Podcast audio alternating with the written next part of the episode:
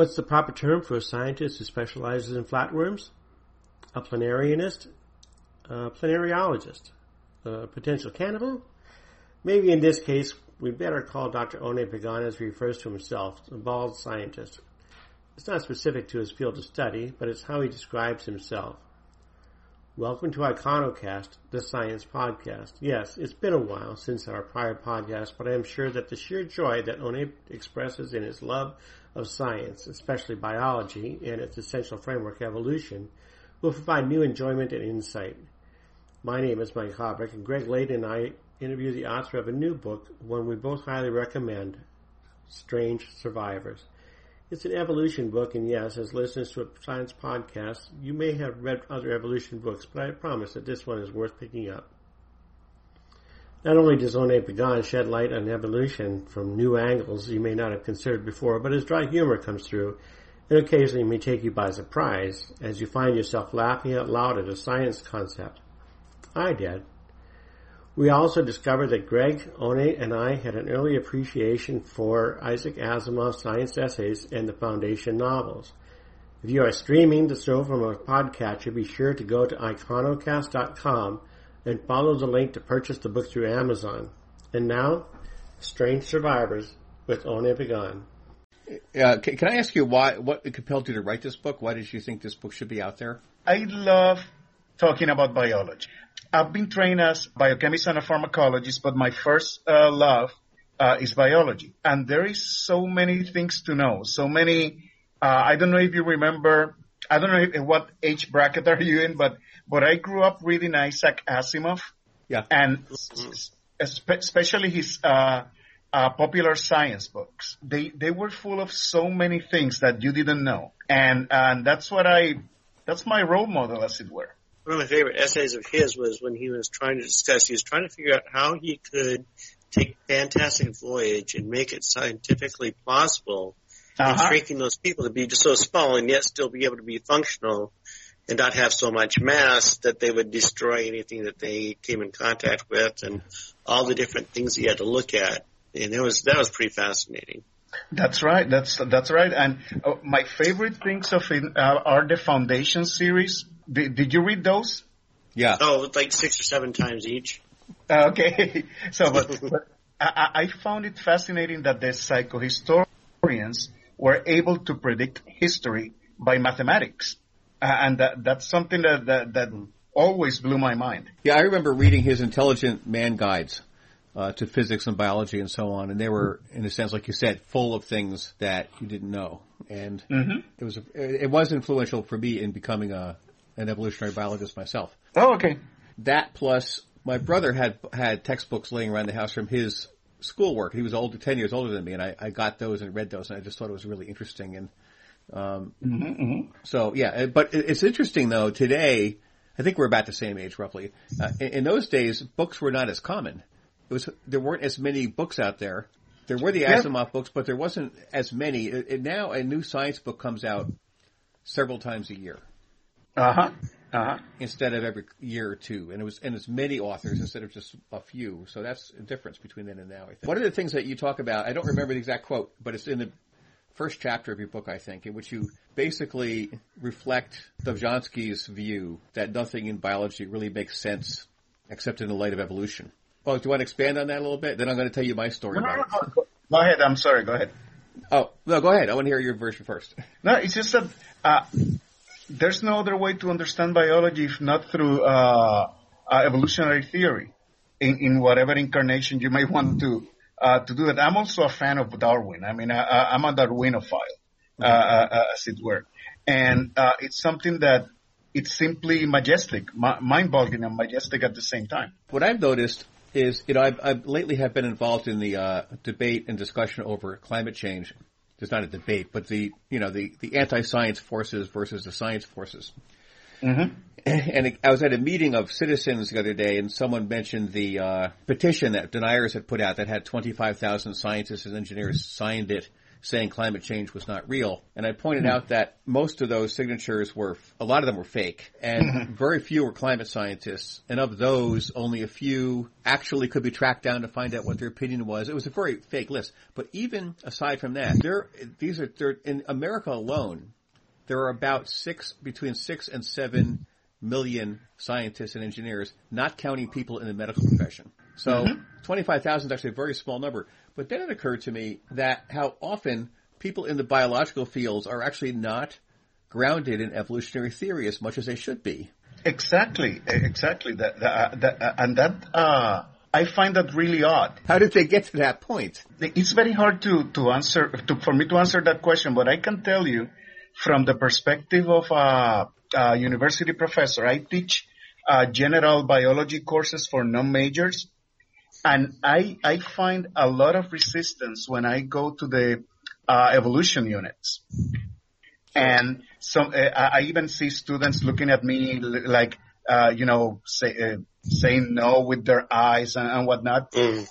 Yeah, you know it, it's this kind of thing, and the the way that I have tried to remedy that, as it were, is to explain to them, listen, you have to distinguish between the theory of evolution and the fact of evolution. Remember Stephen Jay Gould uh, essay on that? Yeah. Evolution in fact and theory. So basically, I boil it down for them in this way. Life has changed uh, over time. There's organisms that were alive 10 million, 20 million, 60 million years ago uh, that are not around anymore. And there will be organisms 10 million years from now that are not around uh, right now. So that's evolution. That's change. A life changes over time. Okay. So, and that's a fact. Nobody in their right mind or in their, uh, in an honest way can deny that. Okay. Now, another way, another thing is to try to explain how that evolutionary change came to be. And that's part of the reason why people are a little reluctant to deal with this type of uh, topics and whatnot. Also, there I, I found that uh, many uh, people uh, mistakenly say that uh, evolution does not apply to their own field of expert, expertise, particularly the medical sciences. Right. Which is again, uh, the, I don't use evolution for the to get into medical school. Well, not exactly. Implicitly, you do. I mean, I don't have to convince you guys, but but but you, but, but you know where I'm um, I'm coming from. An example that I encountered recently, uh, you know, CRISPR is a is a uh-huh. method is a methodology for inserting some DNA into an existing genome, even in a living organism. Mm-hmm. So, so it could be a means of, of gene therapy for humans. You could take humans who, who have a broken gene or you want to add for some reason a gene that will be good for them and you can put it in the person and it will become part of their living soma, potentially, and mm-hmm. you've cured some disease. Uh, CRISPR comes from originally it's a viral product that yeah, and it's a bacterial immunity. Yeah, so it, it, there's, there's, a there's a virus. It's basically the way a virus exploits a non-viral cell for its own purposes, and by inserting itself into the cell. And as a result of that, as is always the case when there's enough, when you let genes in a, go to a party for long enough, they start to, you know, get into each other's space. So mm-hmm. those viral genes are found in non-viruses. They're found in bacteria, for example. The CRISPR gene sequence, there's a large, large family of genes. The gene sequences that are used by human scientists are taken from strep and staph bacteria. Mm-hmm. Mm-hmm. The problem is it uh, turns out between 60 and 70 something percent of humans in a large recent study are have an immune reaction to those CRISPR sequences because we have been infected with strep or staph at one time or another. Exactly. Meaning that when we invent a, a, gene and we want to insert it in a human, we're only going to be able to insert it in 30% of the humans because the rest of us will reject it. That, I told that story to a, a, a handful of uh, biology teachers the other day, and one of them just immediately said, "Oh, they should have gotten it from slime mold from a hot spring." you know, because, because, they're not going to have immunity to human diseases. That yep. was evolutionary biology not being included in this thinking when millions of dollars of NIH grants were given out. Well, I think it worked great in vitro, but they hadn't thought about that aspect of it when they were starting to get ready to prepare it to use in vivo. It sounds like from what I heard the story on Quirks and Quarks. Yeah, we're not even. Sure why it doesn't, it, how bad this will be, but Oné, you and I have to form a commission where we look at all the grant proposals. you know, I'm kidding. I just, no, seriously, I've always felt having a having a. You see this in other sciences as well, where there's often a very strong central theoretical paradigm that is not being paid attention to enough. And if you had some just theory thinkers looking at proposals and just commenting on them, I think we'd be way ahead. We'd, we'd have a Tesla in space by now. Yep. that, that, was pretty cool. Yeah, I guess it was. Yeah. The book is Strange Survivors, and uh-huh. uh, in it you tell uh, or talk about a lot of the different um, factors that allow animal and, and in some cases bacterial organisms to survive better than the competition. I wanted to ask you if you describe a little bit about how, how you have the book organized. Okay. I have it uh, organized it in uh, the usual introduction and uh, six uh, chapters. The first one, it's uh, and I wish I could take credit for the title of the first chapter, but it was the editors. Uh, the, uh, always trust the editors. They know what they're doing. So it's called the E word, and E of course stands for evolution. And I try to start laying the the the, the basis for what's to be discussing the rest of the book. I talk a little bit of what about evolution is, what is not, uh, evolutionary arms, arms races. that's a favorite of mine and uh, I, I, take it from there. Chapter two is the language of life, and I know that there's uh, even whole books uh, with that title, but there's no other way to uh, to uh, to title that chapter because it's about a little bit about the things that makes uh, life tick. Okay, I'm talking about several of the basics, fundamental cells, things like that. And then in chapter three, I start with the actual action, as it were uh, because I uh, I go uh, on chapter three uh, with organisms that use uh, electricity to survive. Essentially, the chapter's title is uh, it, it it all starts with the spark, and then the, that chapter is one of my favorites because for my historical reasons, I did my master's degree on torpedo electric organ, the electric ray, and I I started talking about electric eels several uh, anecdotes about how they actually uh, were able to capture electric eels in the 1600s, 1700s, uh, and whatnot, and several aspects related to uh, electricity and how it affects uh, the survival of an organism. So one part uh, of that chapter about regeneration. in my professional work, I work with flatworms, planarians, and I do neuropharmacology with them, and I'm starting to get into regeneration. And that's uh, bioelectricity is a topic that's been very much in under study. Chapter four, it's also one of my favorites. It's uh, it's about the unusual suspects, in the sense that many organisms use uh, toxins and venoms uh, to survive. But there's many different organisms that you wouldn't think of them as venomous or toxic. Okay, and and that, I try to concentrate on those for that chapter, probably my the most curious organisms is the slow loris.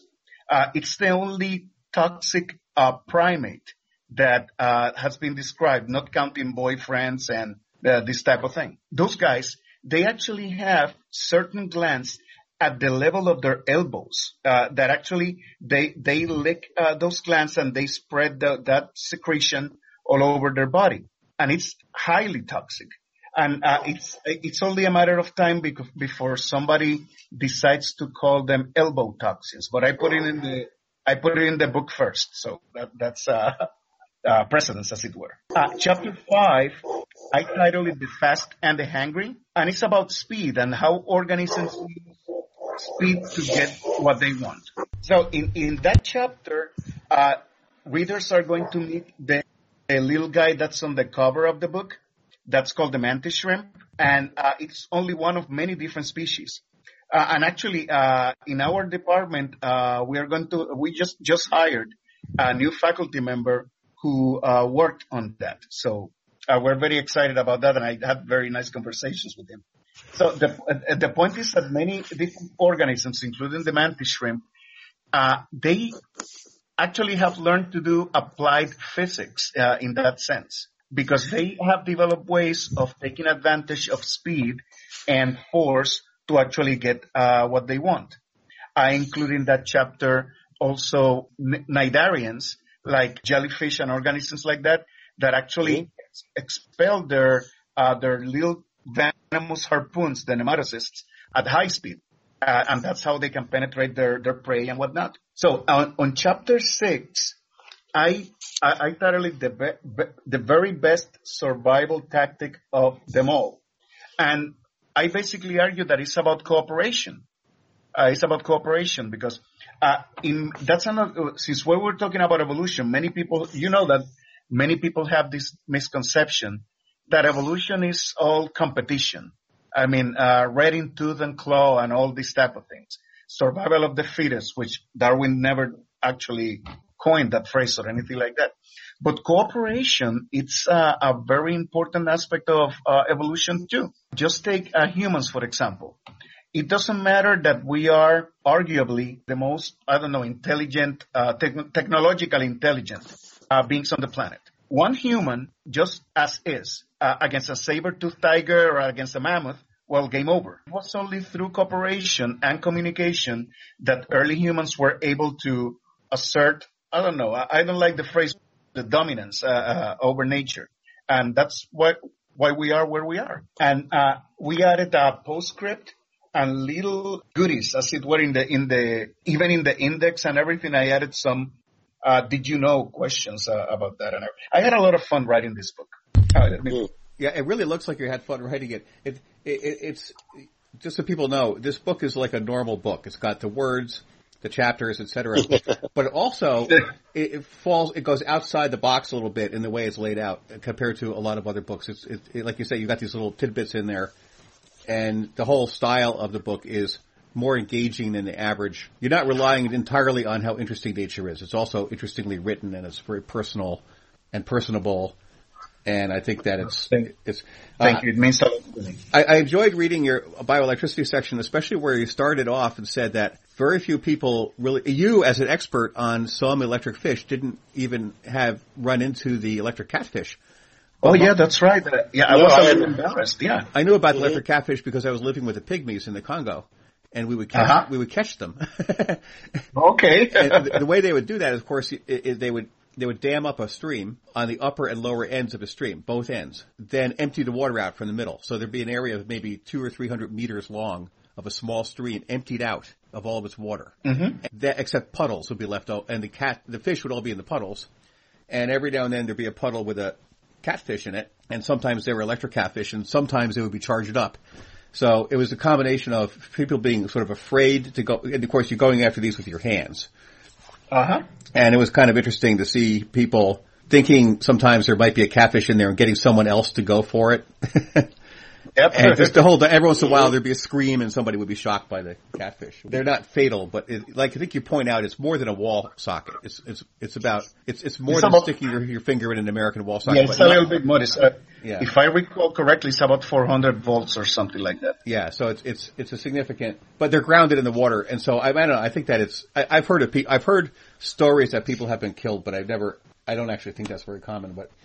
Yeah, it depends on the condition of the person or, uh, yeah, all, all, these type of things. Now, I have a question for you. Go ahead. Uh, it's very, you know, it, when we talk about lizards, it, when I was growing up and reading those Asimov books, I remember it was very clear that there was only really one poisonous lizard, the Gila monster, and the uh-huh. the beaded lizard was said to be not poisonous. I'm sorry, I mean venomous. Uh, yeah, venomous. The, beaded, the beaded lizard was, the beaded lizard was said to not be venomous, and of course now we know that it is. Mm-hmm. And now we know that there are more and more lizards. And it's interesting, the story of the Komodo dragon is interesting because its negative effects from its bite were assumed to be an infection passed on. Because mm-hmm. it's, it's, a, what people have to know is that Komodo dragon is actually just a giant monitor lizard. And monitor right. lizards smell really bad. They're covered with bacteria. They're just really dirty lizards because of what they eat and so on. But it's just interesting that venomous adaptations were not seen in lizards for so long, I think, because they were just not expected to be there. That's right. You know, and it makes me wonder about birds because as you point out in your book, you talk about the possibility of even theropod dinosaurs that have evidence that they may have been venomous. Yep. And there are 10,000 bird species alive today. And I, I, know there's some toxic birds that you talk about, mm-hmm. but are we, do you think there might be venomous birds out there somewhere we just don't know about because we haven't really looked? That may, that's an interesting possibility. But the one thing that I can think about that is makes it not a little, uh, not too likely, is that uh, birds don't have teeth. That's exactly what I was thinking too. right. Yeah. and and most uh, most venomous animals, what they have is like uh, grooves in their teeth, like fangs, things like that. I mean, I don't exclude completely exclude the possibility. The possibility nature nature always has a way of surprising us, but I'm I would be very skeptical about that. They could have a venomous uh, tal- there could be a venomous talon, or a, or just a very derived beak. I, I, I think the same thing. I, you tend to think of it as yeah. something with teeth because one of the pieces of evidence for venomous dinosaurs is heterodony. They have yeah, that's right. They have canine like teeth, but yeah, but uh-huh. still, it'd be interesting to. So, what about the toxic birds? oh, those are uh, the pitui uh, from uh, I think it's New Guinea, yeah. and and they they are an example of what we think is acquired toxicity. Uh, it's a little bit like the poison dart frogs that, that I also talk about about in the book. Yeah. They are, in many cases, they are not, uh, they don't produce their own toxins, but rather they uh, acquire acquire them from the environment, from any type of uh, toxic insect and whatnot. And it's like a uh, turtle over a turtle thing because in many cases the insects are not toxic uh, either. It's just some bacteria that are toxic that are on the insect that the bird eats and it gets. But but that's pretty interesting. Actually, they, in their in their language they call it the rubbish bird because it's good for nothing. Mm-hmm. They cannot eat it. They cannot, you know, even the smell is uh, able to make uh, susceptible people uh, like uh, you know, uh, allergic and things like that. It's also interesting that their name is Pitui, which is what I think of as the kind of cartoon sound you make when you eat something that doesn't taste good. You spit it. Out. That's out. right. I didn't think of that. Yeah. it's now know what to do in the uh, second edition of this book. Oh. Right. Well, uh, let's see if we if it gets to a second edition, and I'll credit uh, yeah. I'll credit you guys with that. Oh, yeah. I noticed in your notes that you have uh, in the in the first note that you list is my beloved Brontosaur by Brian Switek. Oh yeah. And, yeah, yeah. and I have a little tie to that. When he was writing that book, he sent me a couple of the galleys to read through, um, before he even had them sent into the publisher and sent into the editor. So I was pretty interested that I had a little tie into that one as well. That yeah, was a really good book. I, credit Brian Switek and, uh, um, Mark Changizi with my, my impetus for writing books and whatnot because I always you know, I, I'm a professional scientist. I've written papers and whatnot, but I've always had this itch to, to write a book. And I read a blog from Changizi and Switek, uh, uh, essentially saying, well, so you want to write a science book. And they actually advise in the, in the, in the blog post to start blogging. And that's exactly what I started doing it. And, uh, my blog, it's, I'm going to do a little plug here. It's, mm-hmm. It's bald scientists, as in uh, scientists with no hair, uh, you know, uh, for obvious reasons. And actually, that led to uh, the publication of my first book uh, that that went out in uh, 2014. that was titled "The First Brain: The Neuroscience of Planarians," and it's a little more technical than than Strange Survivors, but not by much. And that is much more focused on uh, flatworms and the history of flatworms, how it relates to biology, all these type of things.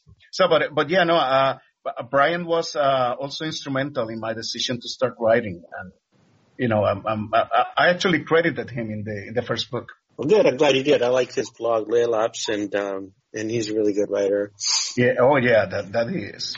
Yes. I, I'm sorry, my mic was off for a second there. Um, how do you address the argument we often hear. I have a feeling from reading your book and talking to you that you are more or less an adaptationist, like you think adaptations are real, that life is shaped around adaptations to some extent, that they occur. but there, to some extent, yeah. I, am uh, I have to uh, give you a disclaimer. Uh, I'm not a professional uh, evolutionary biologist. Yeah. Okay.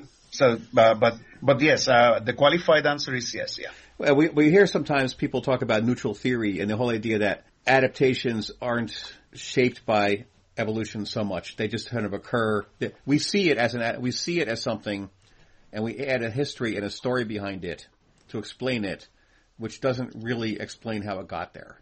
And oh, you're you're thinking about spandrels of San Marcos. Well, yeah, that that's part of, bit, yeah. that's that's part of it because certainly uh, Gould started this argument with that and uh, wanted to uh, distinguish between aptation and adaptation, but also it comes from neutral theory, which is Kimura, and the idea that uh, the the if adaptations were really shaping evolution, since evolution is change in gene frequency over time, then mm-hmm. we should see when we do uh, molecular clocks of organisms, when you have organisms that seem to be really different from each other, mixed with those that are not, there should be different time lengths. It should wreck the time, the time scale.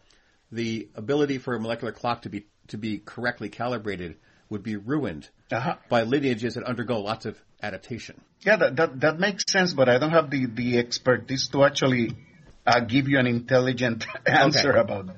I, I, just, you know, my personal feeling is that is that sort of everybody's right about this. Uh, yeah. That if you have, uh, there's a trend that happens. You know, back in the '80s, you know, Hamilton did his work, and you know, Trivers and other people in behavioral biology created uh-huh. this, this, idea and, uh, and uh, of like you talk talk about social groups are important, and and a sort of an emergent quality of of sociality is higher fitness and so on. And I remember a great example is Tim Caro who did work on cheetahs, and he showed in his first work, and it was published in Natural History, and as a teacher, I used his Natural History article and his published articles in tutorials to talk about evolution because they're really good. And he talked about how uh, a, a, if you have if you have two cheetahs and they're both males, they will have those males will have a higher collective fitness. Therefore, the mother has a higher collective fitness than if they're a male and a female because they will have, form a coalition and fight off other male cheetahs. So two females is better than a male and a female, and somewhere in between is two males, and whatever. He had a calculus worked out, and okay. it, was, it, was, based on field data and and theory. And then he did about four more years of research and was never able to show the pattern to hold up. And okay. there's countless examples of, of interesting adaptations that make sense when they're first described, but then go away when the data accumulate, which makes you wonder how all this works, I think. I mean, to me, what, what's really happening is life is more complicated than our theory allows oh, oh, description of. And that's yeah. probably partly why things really are working, but they're only working every 15 years.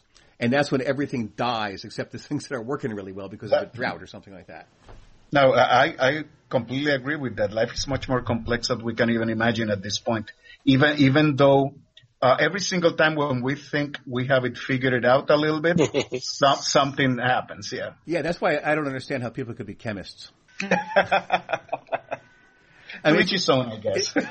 but I, I actually get the American Chemical Society newsletter, and they do invent new things all the time. They, but it's, it's you know, but basically, like the periodic table, you know, the, the biological version of the periodic table is. oh yeah. It's, it's not the it's not the gene. It's not the uh, you know the, the, the central dogma of genetic how genes work. It's it's a much bigger thing, and we don't even know what it looks oh, like. Oh yeah, yeah, absolutely right. I mean, uh, whenever uh, I hear people say, "Well, uh, we've heard the last word about biology when we sequenced uh, a genome," you, mm. yeah, exactly. So you're just starting. You're just starting, you know, at that point. How many dimensions do you think that a table would have to be for biology? Like, the, the periodic table is two dimensional three, four, five dimensions biology wouldn't even cover a table. Absolutely. You know, as far as how, how it branches out and all the different ways that it's interconnected. Absolutely. You also in your book talk about, I mean, these are smaller bits, but I, I want to point them out because I think they're particularly interesting. One thing you talk about is, is time and space and sort of scales of time and space. Oh yeah. Um, can you talk about that a little bit? That it, it, you're talking about things that you can't really think about realistically without having some kind of touchstone or metaphor or way of thinking about or perspective? It's it's a it's a matter of thinking uh, when we talk about really big numbers or really small numbers. I mean, we can say billions, we can say trillions, but we don't really get them uh, because we our minds are not equipped to deal with such big numbers. And the way I try to explain it to my students when I talk about billions, for example, I ask them to uh, to guess how long it, would it take to count from one to one billion, and and I you know uh, I collect the answers and, and whatnot. So they're always surprised when I tell them that it's 32 years and change. Uh, I mean, that's from one to one billion with a B. Okay. So when, uh, that's uh, at one extreme. When you go to the other extreme, very small numbers, especially, uh, time scales. Uh, I think, uh, I remember that I used the example of an eye blink. Which is right. a, a, a 300 milliseconds, something like that. Okay. And I use several comparisons to try to illustrate uh, those uh, measurements, uh, really big measurements or really small measurements. It's interesting to me that if you take a Tesla and you drive it faster and faster and faster, as you approach a few hundred miles an hour at the at the le- at the most, wind resistance will cause it to stop moving. But if it was in outer space, if there happened to be a Tesla in outer space, and you kept making it go faster, kept it accelerating it would actually become very difficult to move it past some percentage of the speed of light because the amount of oh, energy yeah. it takes, right? But one end of a DNA strand inside a cell, when that DNA strand is unwinding, it's probably moving at that speed. Yep, that's right. How does that happen? how can a how can an atom an atom in a Tesla can't do it, but an atom in a, inside your cell can? Well, uh, uh, my unqualified, non-expert answer would be that at the molecular level, they are less hampered by, uh, I don't know, the molecules of wind or liquid or whatever. They can uh, squeeze through them, uh, uh, as it were. Yeah, but it's still, it's but, even in the outer space comparison. I mean, it's, I, am sure that's true that they're not. It's it, it's sort of like saying, yeah. you know, why can't a, a, semi drive through a city without using a road? It hits the houses but it can go mm-hmm. between the roads. That's fine. But there's still a constraint of speed. It just, you know, I'm not sure what the speed really is, but it, it just to me, it's just a, a, remarkable that, like you say, you have a, a, very, very powerful paragraph in your book in which you talk about how everything is moving all the time. Yeah. no matter how still you think you're being, you're actually moving a lot, even inside your body. There's so, so much movement, and that's not even at the quantum level. oh, oh yeah, oh yeah.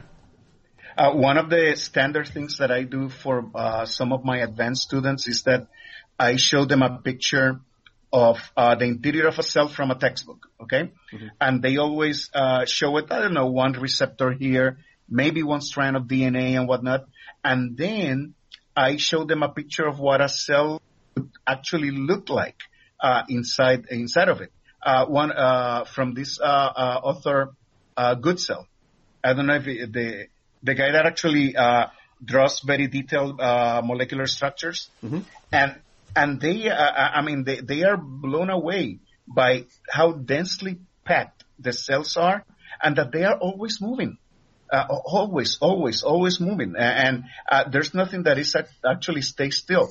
Uh, in that case, movement is life. Period. It is truly amazing, and again, that's that's one thing I like about your book is that you have these sort of add in, instead of just telling the stories about interesting animals, you have these frameworks that are perspectives to help sort of understand them. Or another thing you talk about too is the origin of life. Apparently, there's a fight. Mm-hmm. There's a big fight on the internet that I started inadvertently. Apparently, a lot of people in evolutionary biology in the past tried to say the origin of life is not the same as evolution. Evolutionary biologists do not study the origins of life. It's only a matter of chemistry. And I think they said that to avoid having to explain to religious people anything. Just let's, you can believe the, that God created the origin, but then the rest of it is evolution. Thank you. And, mm-hmm.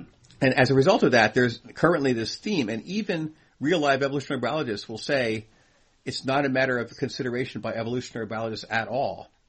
And I wrote something a while ago on my blog that that challenges that idea and says no, it, it's not true because part of things that aren't life yet could have actually been in an evolutionary framework. They could have been competing with each other or whatever. And, and it's, it's like anything. Like if you wanted to study the, the, the nature of American government and culture and society, but you weren't allowed to think of anything that happened before the signing of the Constitution, mm-hmm. that would be crazy.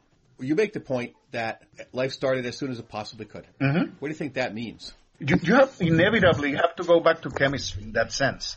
Uh, it seems to be based on the little we know about the uh, possible origin of life is that all the conditions that uh, life found uh, necessary for it to appear were present on the early Earth. And if we think of biology as an emergent, I'm sorry, not biology, life, as an emergent uh, property of the cooperation of molecules, uh, I mean, you, you can think about it in those terms. But uh, frankly, something that it's, uh, well, you know this b- way better than I do, uh, based on your experience, is highly debated, uh, and nobody exactly knows what happened there. As far as what it means, I mean, it, it brings me hope of that, that, that there's life out there. Period, and that's yet another can of worms right there. Yeah, I, I tend to agree. I mean, the fact that it's only one data point, but the fact that life seems to have uh-huh. started as early as it could have is meaningful to me. There's things I wonder about though. I wonder about the possibility if life is going to start inevitably, then could it have started in more than one place and more than one time in the early Earth? Oh yeah, that that's one of the uh, possibilities. It, uh, many people, yeah, many people think that that may have been the case. Yeah, and it would be a matter of who ate who first. Right. Uh, so, as it were. So if you went back two billion years or so, you might even find more than one form of life that actually has different origins still around. And and mm-hmm. we don't think there are. They could there could be now. There could be a form of life out there that has a separate origin than all the other life, and we just haven't found it yet. But over time, the gambler's dilemma takes effect too. I mean, just by random yeah. chance, it's highly unlikely there's another form of life out there. But possibly in the geochemical record, but it would be almost impossible to see it. But the other thing is, oh, when when it, we look at the evidence from Mars, there's little tiny bits of evidence that show that if you found it on Earth, you would just more or less classify it as evidence of life. Yeah. And when you see it on Mars, we don't because we want to be more cautious in that interpretation. But if there was a planet in which life never existed, but was otherwise sort of Earth-like, that it had an atmosphere and water and so on, are there geological processes that would create structures that look like those things that can't exist on Earth because life is there. Like you said, it depends on what eats what first. Life takes mm-hmm. up all those molecules. It, it ruins everything for the geology. So we don't have analogs on Earth that are geological processes that create things that look like bacteria because it's always bacteria. Well, because the thing is that uh, if life would uh, would start again some someplace else, would be immediately eaten because there, there, there's life all over the place now. Right. Okay, so that's one thing.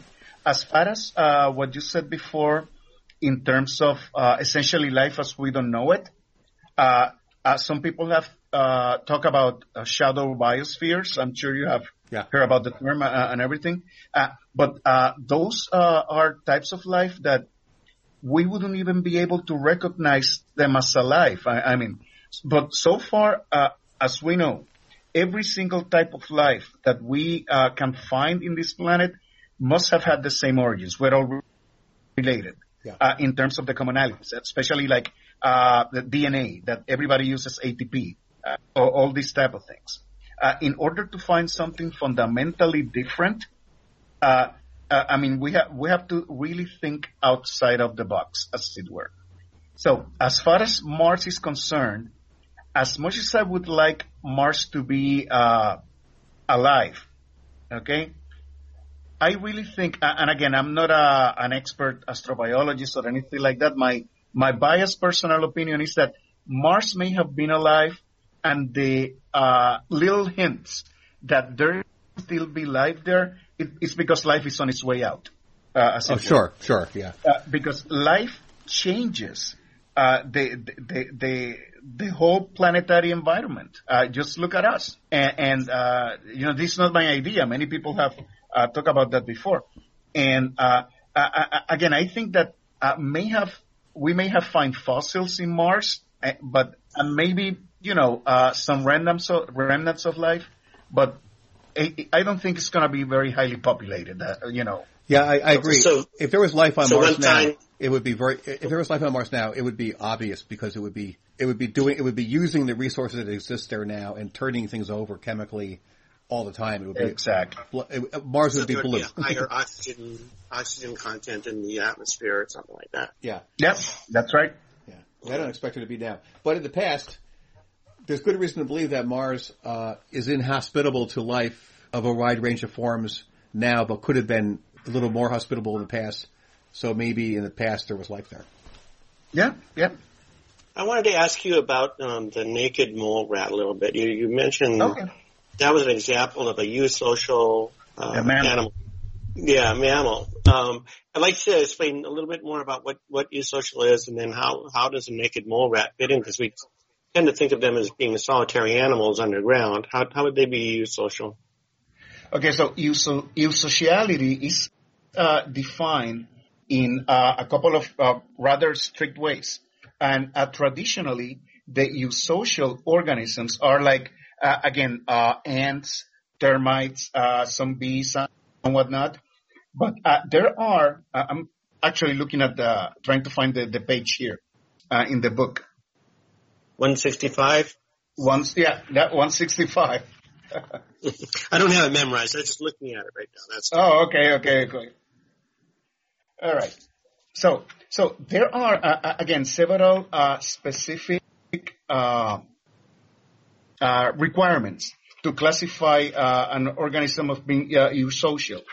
one of them is again that they tend to have only a limited number of reproductive members, like the proverbial queen, the the drones, things like that. So they also have another cast of members that they don't reproduce, but are nevertheless in kind of in charge of taking care of the young and all these type of things. And also, uh, if I remember correctly, uh, there are at least two or three generations that actually overlap uh, in that particular uh, place. So, based on that definition, the naked mole rat is uh, eusocial, and that's actually a very interesting uh, story too, because in a zoological uh, a meeting there was a a person who was actually, and I mentioned the idea, the, the story in the book, that uh, was actually explaining what an eusocial mammal would look like, okay, uh, in purely theoretical terms. And uh, when the person was giving the presentation, another guy was raised his hand and said, well, you're talking about the naked mole rat. so, so, so, it existed in nature. Uh, so, and those guys are rather uh, interesting because in terms of uh, longevity, for example, they live way longer than, than they should based on their size. Uh, and, and you know, the, these scaling rules and whatnot, uh, they live way longer. Uh, there was uh, like a misconception that they didn't get cancer or anything like that. Apparently they do, but at a much lower rate that you that you would you would expect to. Uh, so, but uh, those guys are really worth uh, more study, uh, certainly. Have you ever seen a documentary called Fast, Cheap, and Out of Control? No, I haven't. No. I, I, I like to recommend it to people. It's Errol Morris directed it. It's about a, a topiary gardener, a lion tamer who's retired, but he's training up someone to take over his job. A, uh, a robotics designer and a naked mole rat expert. Well, he's not an expert. He's like a person who got interested in them. And it's really about how complicated things have common properties and how things emerge from complexity mm-hmm. and so on. It's just a very interesting. I, when I was teaching uh, sort of middle range evolutionary biology to people, I would I would, I would always show the documentary and I'd ask students to write up a few paragraphs of what they thought it meant. And, and nine out of ten students would write, I have no idea why I had to waste my time watching this stupid documentary. And one out of ten students would say, this changed the way I think about everything in life. Yep. So it's, it's one of those things that it just has to, but I think, I think you would, this would be one that would fit, you'd use it in your next book because I think it's, you think about it, topiary yeah. is a form of life that has been shaped. You talk about genes. Oh, we should talk about that in a second. Uh, a genes requiring a context to to do what they normally do. A, uh-huh. a topiary giraffe is a giraffe made out of a bush growing in the context of a topiary gardener snipping at it every day for, you know, 35 years. Mm-hmm. Uh, naked mole rat society is a product of all these different individuals acting in this slightly different way than like normal rats and coming up with this behavior. Tell us about, about mice that don't have the correct head on them. Oh, okay. That's uh, in the uh, bioelectricity chapter. Yeah. Okay, so uh, first of all, uh, that's an example that I used. so uh, from uh, to compare a very interesting experiment. Right, sorry, from, there, were no, there were no mice with the wrong heads. right. No. That was, a, that was a metaphorical example using. But anyway, go ahead. okay, okay. So, so basically, uh, that uh, it's a, an experiment from a researcher called Mike Levin at Tufts University. I know him. He's a great guy. And when they give the Nobel Prize for research related on planarians and whatnot, I'm sure he will be one of them. So uh, I, am saying it right now. Mm-hmm. So he, uh, some time ago, he published an experiment in which they uh, modified the bioelectrical properties of uh, regenerating planarians.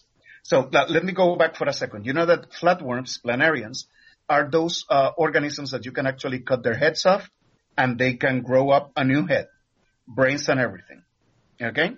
So moreover, if you teach a planarian, you train it to avoid light or to go towards the light and whatnot, very simple behavioral training sessions. You, you cut their heads off. You allow the brain to regenerate. They still remember the training for the most part. Uh, those were very controversial experiments uh, in the 1970s and whatnot. But this person that I mentioned, Mike Levin, he actually replicated them with proper controls, computer uh, it So it's a real effect. Okay. So uh, one thing that he did was to actually modify the bioelectrical properties of uh, regenerating planarians of one species. Okay. So he noticed that a certain percentage of the regenerating planarians regenerated uh, their heads as expected, but some percentage of the planarians that were regenerating, they regenerated heads that look uh, shape-wise like the heads of different planarian species. And oh. the, the difference was not only in the structures, uh, were resembled more uh, the actual uh, brain structure of the different planarian species. Mind you, the genes are not changing. Okay, there's no changing genes, nothing, no mutation, nothing like that. Moreover, when they took the chemicals that disrupt the bioelectrical properties of the cell away, the planarians rearranged their heads and their brains as if the genome was reasserting itself. Okay? So, that's when I came up with uh, the comparison of if you could do this in, in mice, which you cannot do it because you cannot regenerate, uh, uh, mice cannot regenerate their heads.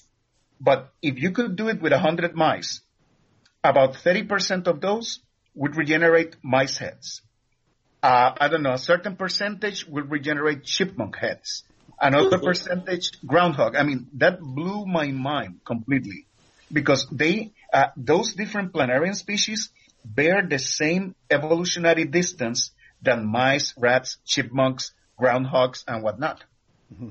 So, uh, the genes clearly, uh, as we were talking about, about that a few minutes ago, are certainly not the whole story. They exist within the context of the environment. And when you change the environment, somehow, in this particular example, by changing the electrical properties of our regenerating cells, I mean, you, you change the, the expression, the development. So it, it, it's, it's again, uh, really, uh, well, mind-boggling. I say that a lot because it's true. it's really mind-boggling. There are a lot of dormant genes out there that never simply get expressed. I was reading uh, a few years ago that they had discovered in the shark genome that they actually have uh, genes that would express fingers and thumbs. Uh-huh. But they've never actually, because there's no hand, you know, in in their genetic structure, there's no hands in there, so they don't have mm-hmm. the opportunity to be expressed as actual fingers and thumbs. And yeah. ultimately, this could have. Well, go ahead. Not that, that uh, not so long ago, there were even examples of uh, scientists who actually were able to tweak the genes of developing chicks, uh, and they mm. uh, got teeth. Yeah. okay, so so like dinosaurs. And mm. just, uh, I mean, one, one, way to illustrate that, uh, again, I, I, have to go back to, to my students because I, I think about all these uh, comparisons actually in many cases to help students understand biology. Because uh, when we talk about, uh, again, genes, uh, that you have the genetic endowment to do something, does not necessarily uh, guarantee that you will do it. The example that I, that I usually give them, let's suppose we have a child that uh, has the genes to be, I don't know, a seven footer and an Olympic athlete. Okay? So, but that child may, uh, regrettably, may have a, an accident or an infection, may, uh, grow up in, under malnutrition, uh, or abuse. Those genes were, are not going to be completely expressed. So, uh, and that's a kind of an extreme uh, example of how it's not nature or nurture, it's both. I was just thinking about the Hmong, the Hmong in Minnesota. When they first started settling in Minnesota, most of them had very short height, 4'11", 5 foot, and so forth.